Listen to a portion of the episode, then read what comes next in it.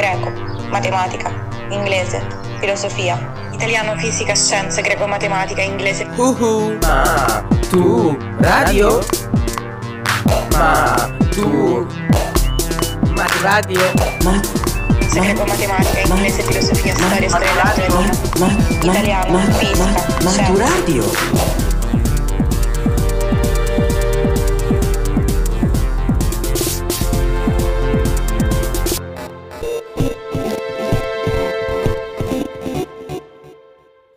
Podcast di fisica per l'esame di maturità, letto da Claudio Morici, Equazioni di campo di Maxwell. È domenica pomeriggio e Francesca sta cercando di studiare per la maturità. Si trova in camera da pranzo perché la sua camera da letto è poco luminosa e senza luce e si sa concentrarsi è più difficile in queste condizioni. Il salotto è arioso, eppure Francesca non riesce a concentrarsi suo padre infatti sta guardando la partita di calcio in televisione. Francesca sbotta. Papà, potresti almeno abbassare il volume? Sto provando a studiare. Il padre spinge l'apposito pulsante sul telecomando, ma nulla accade. Le batterie sono scariche. Francesca a quel punto si alza e spegne il televisore staccando direttamente la spina della corrente. Finalmente può concentrarsi nello studio. Scene come questa sono all'ordine del giorno. A chi non capita di innervosirsi per una stanza poco luminosa o con un telecomando scarico? Eppure situazioni del genere nascondono delle realtà fisiche complesse ed interessanti. Partiamo proprio dal considerare il telecomando che il papà di Francesca prova ad azionare. Il telecomando è un oggetto in grado di agire sul televisore senza che alcun cavo lo colleghi ad esso. Il telecomando compie quindi un'azione a distanza sul televisore.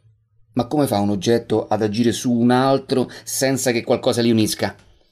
Questa domanda, tutt'altro che banale, se la sono posta anche scienziati illustri come Newton, Faraday e Maxwell. Se prestiamo attenzione, nell'episodio di Francesca e del padre, di oggetti che agiscono a distanza ce ne sono molti oltre al telecomando. Prendiamo ad esempio la stessa Francesca, che con la sua voce comunica al padre di abbassare il volume. Anche la voce effettivamente agisce a distanza. Eppure in questo caso un mezzo che congiunge i due è presente. L'aria, si tratta dell'aria, che si trova intorno alle corde vocali di Francesca e che arriva fin dentro il timpano di suo padre. La vibrazione delle corde vocali aziona la vibrazione dell'aria intorno ad esse. L'aria vibrando spinge l'aria vicina e così via in tutta l'aria circostante fino ai timpani del padre. Se l'aria non fosse presente, non si sentirebbe alcun suono. Il telecomando invece funzionerebbe anche senza aria.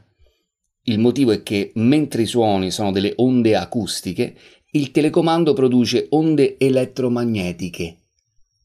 Per capire meglio il concetto, prendiamo ancora un altro esempio di azione a distanza dall'episodio di Francesca il sole. Ebbene sì, tutti i problemi di Francesca originano da lì. La sua stanza è buia, mentre il salotto è più illuminato. Il sole sta quindi influenzando le scelte di Francesca, nonostante si trovi ad oltre 147 milioni di chilometri da lei. Il sole in particolare sta emettendo luce, che altro non è che un'onda elettromagnetica. Essendo un'onda elettromagnetica, questa attraversa i milioni di chilometri di vuoto che la separano da Francesca senza alcuna difficoltà. Riassumendo, abbiamo capito che le onde elettromagnetiche, come la luce, possono propagarsi nel vuoto e nell'aria, mentre le onde come quelle acustiche nel vuoto si fermano. Ciò può essere interessante e forse per qualcuno anche molto affascinante. Ma la domanda fondamentale rimane. Come fa il Sole o in generale una sorgente elettromagnetica ad agire su oggetti che sono completamente scollegati dalla sorgente? Se tra due oggetti è presente il vuoto assoluto, com'è possibile che questi due possano influenzarsi? Questa domanda sarà il filo conduttore di questo podcast. La risposta non è affatto banale e infatti gli scienziati ci hanno messo anni per rispondere, non a caso.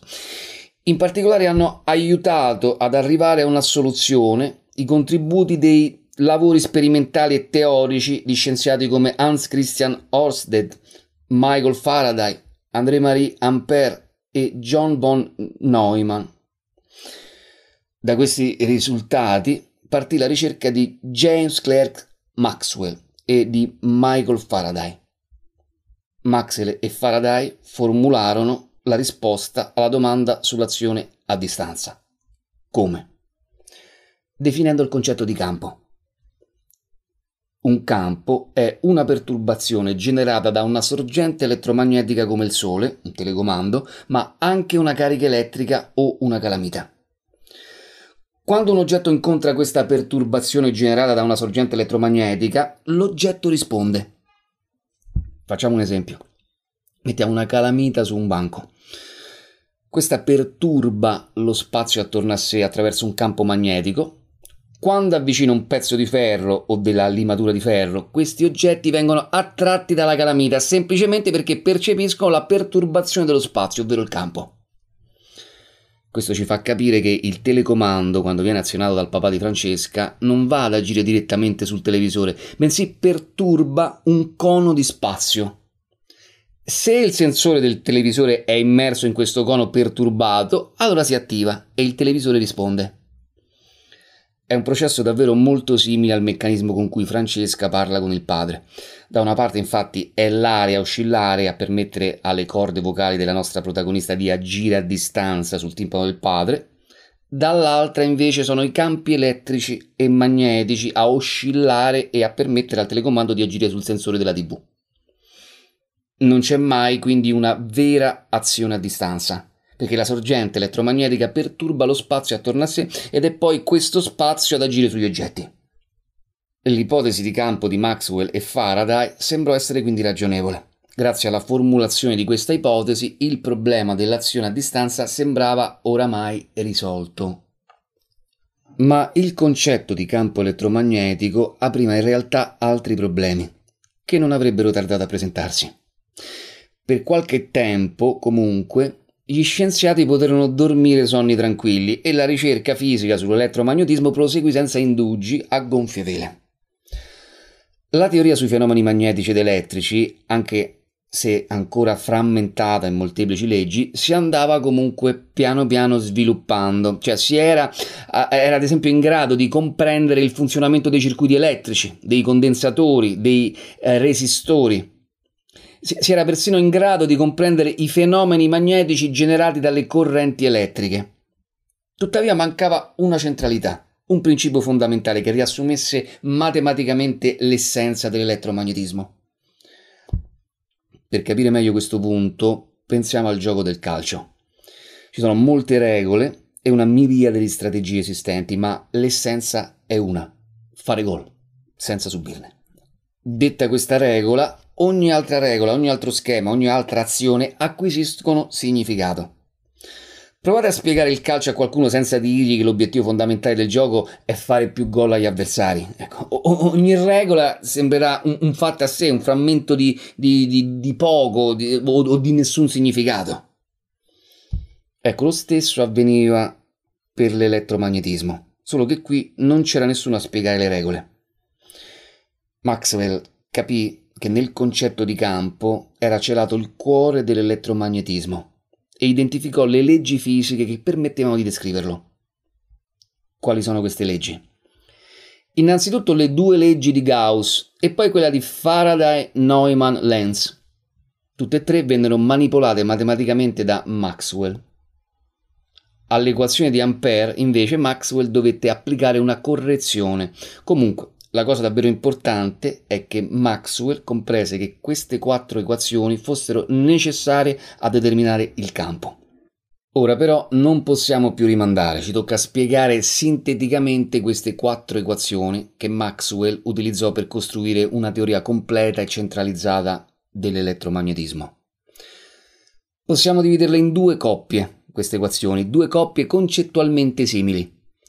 La prima e la seconda hanno al loro centro il concetto di flusso. Per la terza e la quarta, invece, è necessario introdurre una quantità detta circuitazione. Ma possiamo accoppiare l'equazione di Maxwell anche in altro modo. Per esempio, la coppia formata dalla prima e dalla terza equazione riguarda il campo elettrico, descrivendone il flusso. La prima e circuitazione la terza. L'altra coppia descrive il flusso, la seconda, e la circuitazione, la quarta, del campo magnetico invece. Avremo quindi, in questo ordine, un'equazione per il flusso del campo elettrico, una per il flusso del campo magnetico, una per la circuitazione del campo elettrico, una per la circuitazione del campo magnetico. Cominciamo allora dalla prima equazione di Maxwell per il campo elettrico, detta teorema di Gauss riguarda il flusso, ricordate? L'equazione di Gauss o teorema di Gauss afferma che il flusso del vettore campo elettrico attraverso una qualunque superficie chiusa è uguale alla somma algebrica delle cariche racchiuse all'interno della superficie. Niente panico, è tutto comprensibile. Prendiamo una superficie chiusa, come può essere una sfera oppure un cubo insomma un oggetto dal quale non si possa entrare né uscire senza attraversare la superficie. Un pallone è un ottimo esempio. Prendiamo una manciata di cariche e mettiamole all'interno del nostro pallone. Queste cariche, come abbiamo spiegato prima, perturbano lo spazio generando un campo. Tale campo può ovviamente attraversare la superficie. Il flusso allora è quella quantità che misura quante linee di campo attraversano una superficie e in che verso. Il verso uscente di solito corrisponde a valori positivi e quindi i flussi entranti corrispondono a valori negativi. Quando un campo è ben allineato ad una superficie e dunque non la attraversa ma vi scorre parallelamente, allora si dice che il suo flusso è zero un po' come stando sopra un ponte ed affacciandosi giù su un fiume, potremmo dire che lo scorrere dell'acqua è un campo e il suo flusso attraverso la linea segnata dal ponte ha un certo valore, diciamo positivo. Invece un flusso attraverso la linea dell'argine è nullo, o almeno si spera. L'acqua cioè scorre parallelamente all'argine senza attraversarlo, senza fluirci attraverso. È interessante notare che matematicamente il flusso è nullo anche quando vi sono due o più flussi contemporanei che si cancellano l'un l'altro, ad esempio uno entrante e uno uscente. Ma torniamo alla prima equazione di Maxwell o teorema di Gauss. Intuitivamente ogni carica elettrica è fonte di un campo elettrico, quindi più cariche metto e più campo fluirà fuori, più campo attraverserà la superficie. Inoltre, se due cariche hanno segno opposto, anche i campi da esse generati avranno segno opposto. Un campo quindi attraversa la superficie con un vettore uscente, l'altro invece attraversa la superficie con un vettore entrante. Avremo quindi un flusso che esce dalla superficie di segno positivo e un flusso entrante nella superficie di segno negativo. I flussi di due cariche opposte, dunque, dovrebbero cancellarsi, mentre quelli di cariche concordi dovrebbero sommarsi. Questo concetto è proprio quello che afferma il teorema di Gauss, che ora infatti ripetiamo. Il flusso del vettore campo elettrico attraverso una qualunque superficie chiusa è uguale alla somma algebrica delle cariche racchiuse all'interno della superficie. Il primo ingrediente per una descrizione dell'elettromagnetismo è sistemato. Passiamo al secondo. Questo lo sbrighiamo molto rapidamente perché non è un teorema ma una legge sperimentale il flusso di campo magnetico attraverso una qualunque superficie chiusa è zero. La situazione da cui partiamo è quindi la stessa di prima. Abbiamo la nostra superficie chiusa con all'interno stavolta dei magneti. Invece delle cariche stiamo quindi mettendo dei magneti. Se prima il flusso era calcolabile grazie alla formula di Gauss, adesso invece è semplicemente zero. Esatto, è sempre zero. Ci si potrebbe domandare il perché ovviamente. La risposta è che non sembrano esistere in natura delle sorgenti di campo magnetico solo positive o solo negative. Le sorgenti magnetiche sono sempre state rilevate come delle coppie di segno opposto che generano quindi flussi opposti. Come conseguenza, il flusso di ciascuna coppia è sempre zero. Torniamo alle nostre equazioni di Maxwell e passiamo al terzo e al quarto ingrediente. Per capire la terza e la quarta equazione dobbiamo introdurre il concetto di circuitazione. Qui il gioco si fa duro, eh, ma con un po' di attenzione si può assolutamente capire anche questo concetto, quello di circuitazione. La terza legge esprime semplicemente in formule matematiche il concetto di induzione magnetica. Diamo prima l'enunciato. La circuitazione del campo elettrico è proporzionale al cambiamento del flusso di campo magnetico. Ancora niente panico, eh? cerchiamo come primo passo di capire cosa sia questa circuitazione. Prendiamo un percorso chiuso, come una circonferenza. Supponiamo che su quel percorso sia presente un campo elettrico. Ad ogni punto della circonferenza quindi trovo un vettore campo elettrico. Ora prendiamo la circonferenza e dividiamola in tanti pezzettini piccoli piccoli. Avete fatto? Quanto sono piccoli nella vostra mente questi pezzettini? Tanto piccoli? Bene. Ora, saranno così piccoli che sembreranno segmenti non più curvi, no? Perché sono piccolissimi. Mm, mm, mm. Lo riuscite a visualizzare? Ecco. Disegnate una circonferenza e dividetela in tanti pezzetti. Guardate ogni singolo pezzettino e vedete se vi sembra curvo. Adesso prendiamo un singolo pezzettino, che per noi ormai non è più curvo, ma rettilineo. Possiamo quindi dire che un singolo pezzettino è un piccolissimo vettore. Ottimo. Adesso prendiamo il campo elettrico che si trova su questo vettore piccolissimo, anche questo sarà un vettore con, un, con il suo modulo, la sua intensità, il suo verso. Abbiamo quindi due vettori. Facciamoci il prodotto scalare. Otterremo un numero piccolo perché piccolo è uno dei due vettori. Ora passiamo al pezzettino successivo e ripetiamo lo stesso procedimento. Otterremo un altro piccolo numero, in generale diverso da quello di prima. Facciamo la stessa cosa per tutti i pezzettini e sommiamo tutti i numeri piccoli la somma di tanti numeri piccoli sarà un numero in generale né piccolissimo né grandissimo. Questo numero è la circuitazione. Tutto qui. Ora abbiamo tutte le armi per affrontare l'equazione di Faraday-Neumann-Lenz, che è la terza legge che descrive il nostro campo. Supponiamo quindi di avere una sorgente di campo magnetico come una calamita. Questa calamita perturba lo spazio, quindi sta generando un campo Prendiamo ora un circuito chiuso, come ad esempio una circonferenza di rame, e posizioniamola vicino alla calamita. Poi agitiamo la calamita. Che succede? Beh, agitando la calamita stiamo modificando la perturbazione da essa generata. Infatti, se muoviamo la calamita, questa si porta con sé il campo. Ad esempio, se il papà di Francesca agita il telecomando mentre preme sul pulsante del volume, non è detto che riesca a centrare il televisore, proprio perché il movimento modifica la direzione della perturbazione. Appurato quindi che muovere la calamita significa modificare il campo magnetico da essa generato, andiamo a domandarci cosa succede al circuito il circuito sentirà che la perturbazione magnetica generata dalla calamita sta variando nel tempo. In altre parole, il circuito sente un campo magnetico variabile su di sé. Quindi, se questo campo magnetico attraversa la superficie del circuito, il flusso del campo magnetico attraverso il circuito varia nel tempo. La legge di Faraday-Neumann-Lenz ci dice che quando il flusso del campo magnetico attraverso il circuito varia nel tempo, si genera un campo elettrico che ruota o appunto circuita nello spazio. In altre parole, se il flusso di campo magnetico che attraversa un circuito varia nel tempo, allora si genera un campo elettrico lungo il circuito, con circuitazione pari alla variazione del flusso di campo magnetico nel tempo. Ripetiamo quindi l'enunciato la circuitazione del campo elettrico è proporzionale al cambiamento del flusso di campo magnetico. Questo è il principio con cui si ricaricano le batterie della nostra automobile. Quando infatti le ruote si muovono, esse fanno roteare un magnete che si trova all'interno di una bobina metallica. La rotazione del magnete genera un campo magnetico variabile, quindi per la legge di Faraday-Neumann-Lenz si forma un campo elettrico circuitante nella bobina. Questa a sua volta carica la batteria della macchina.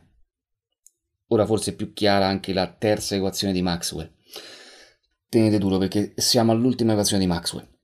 L'ultimo ingrediente, l'ultimo passo che ci separa dal possedere l'essenza dell'elettromagnetismo.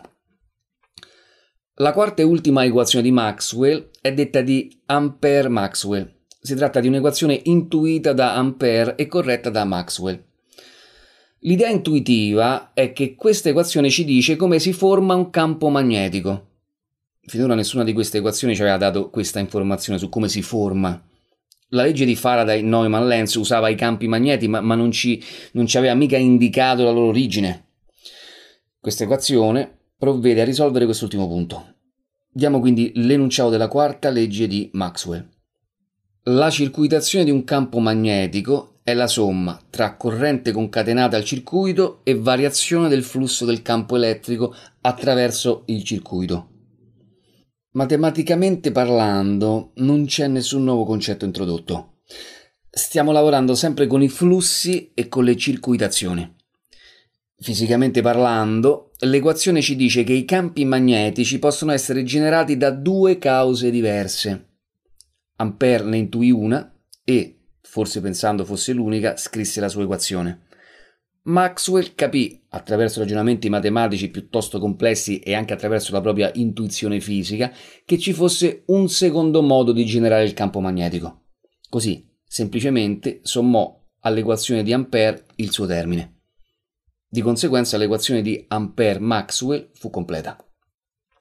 Andiamo quindi a vedere quali sono i due fattori, i due termini intuiti rispettivamente da Ampère e Maxwell. Il primo, quello di Ampère, è davvero semplice. Il campo magnetico è generato da una corrente elettrica. Quindi un filo percorso da corrente elettrica genera un campo magnetico. Questa legge, all'apparenza semplicissima, fu un vero trionfo quando fu scoperta e confermò la genialità di Ampère. Maxwell si accorse però che la legge così formulata era incompleta. Egli comprese che vi fosse un'altra possibile origine del campo magnetico, ragionando anche in analogia con la legge di Faraday-Neumann-Lenz. Infatti immaginò che, come per la corrente generata da un campo magnetico variabile, un campo elettrico variabile potesse generare un campo magnetico. Ebbene sì, Maxwell introdusse un termine speculare alla legge di Faraday-Neumann-Lenz. In modo preciso, la quarta legge di Maxwell afferma che la circuitazione di un campo magnetico è la somma tra corrente concatenata al circuito e variazione del flusso del campo elettrico attraverso il circuito. Questi due termini formano la quarta ed ultima equazione di Maxwell. Abbiamo finalmente conosciuto tutte e quattro le equazioni di Maxwell potrebbe non essere immediatamente evidente, ma ogni fenomeno elettromagnetico è nascosto qui dentro, in queste quattro equazioni. In questo podcast non possiamo fermarci a osservare approfonditamente il lavoro tecnico affrontato da Maxwell, che fu davvero incredibile. Quante e quanti tra voi in futuro vorranno dedicarsi alla fisica e alla matematica avranno il piacere di scoprire che le equazioni di Maxwell sono un sistema di ben otto equazioni differenziali alle derivate parziali una cosa molto difficile ma sicuramente molto stimolante. Le equazioni di Maxwell sono fondamentali, l'abbiamo detto, perché sono in grado di comprendere e descrivere in linea di principio qualunque fenomeno elettromagnetico e quindi ci permettono di far funzionare un sacco di cose. Pensiamo a tutte le nostre tecnologie come la TV, come il telecomando di Francesca, ma anche gli smartphone, i computer, internet. L'intera rivoluzione tecnologica non sarebbe potuta avvenire senza queste quattro equazioni. Eppure per i fisici di oggi, c'è un motivo ancora più grande per studiare le equazioni di Maxwell. Oltre ai risvolti tecnologici, queste equazioni infatti hanno anche contribuito ad una delle rivoluzioni del pensiero umano più radicali di sempre. Maxwell infatti non si limitò a pubblicare la sua riorganizzazione dei fenomeni elettrici e magnetici in sole quattro equazioni differenziali. Notò anche che, combinandole tra loro, mettendole a sistema, è possibile ottenere una nuova equazione che predice delle oscillazioni. Cosa sono queste oscillazioni? Le onde elettromagnetiche. Calcolando la velocità di queste onde teoriche, Maxwell scoprì che coincideva esattamente con la velocità della luce misurata negli esperimenti fatti fino a quel momento. Questa piccola grande coincidenza ha, ha, da un lato ha convinto lui ed il resto della comunità che la luce è effettivamente un'onda elettromagnetica, dall'altro ha motivato numerose successive ricerche che hanno rivoluzionato la visione del mondo e dato vita alla fisica moderna ma di questo parleremo in altri podcast. Molti scienziati come Bohr, Einstein e Planck, partendo proprio dalle equazioni di Maxwell, ragionarono sulle loro possibili conseguenze.